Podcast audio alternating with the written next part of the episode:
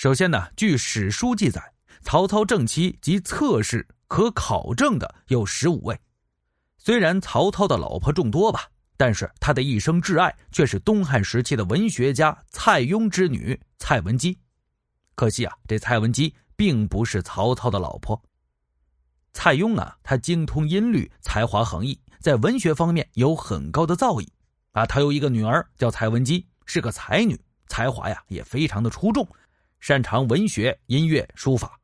蔡邕呢，比曹操年长二十二岁。曹操年轻的时候啊，就拜这个蔡邕啊为师了，然后就结识了自己的师妹蔡文姬。当时的蔡文姬啊，年轻美貌，博学多才，曹操对她呀是一见倾心的。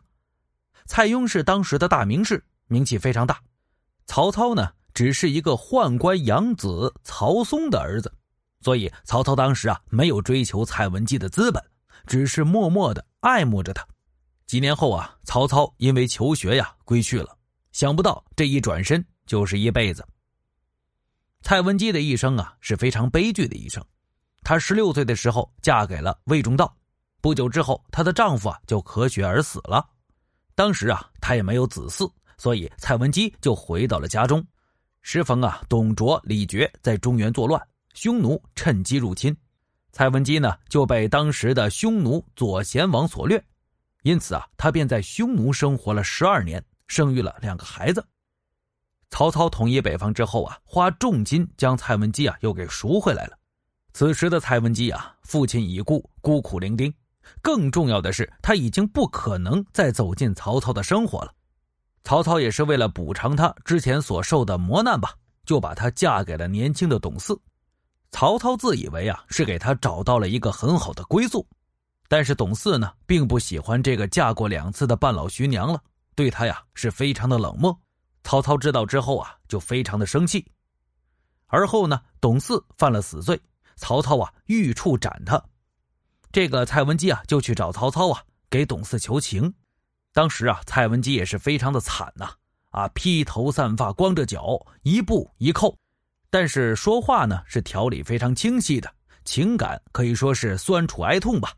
曹操呢也就被他所感动了，于是就赦免了董嗣。而蔡文姬的真情也打动了董嗣，从此啊，他们两个人就远离世俗，隐居到南山，长相厮守了。这也许啊，就是上天对蔡文姬最后的眷顾吧。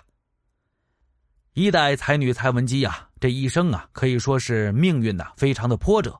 可悲可叹，年轻时的曹操碍于封建思想，面对自己喜欢的女人呢，却不敢追求，令人非常无奈吧。最让人可恨的是当时的封建制度啊，门当户对的这些落后的思想，永远是凌驾于人和人之间的情感之上的。不得不说呀，这是一种人间的悲哀呀。如果曹操当时敢于追求的话，也许。无论是曹操还是蔡文姬啊，都可以改变自己的命运，过上另一种生活。好了，这就是曹操这一生中啊最爱的女人蔡文姬。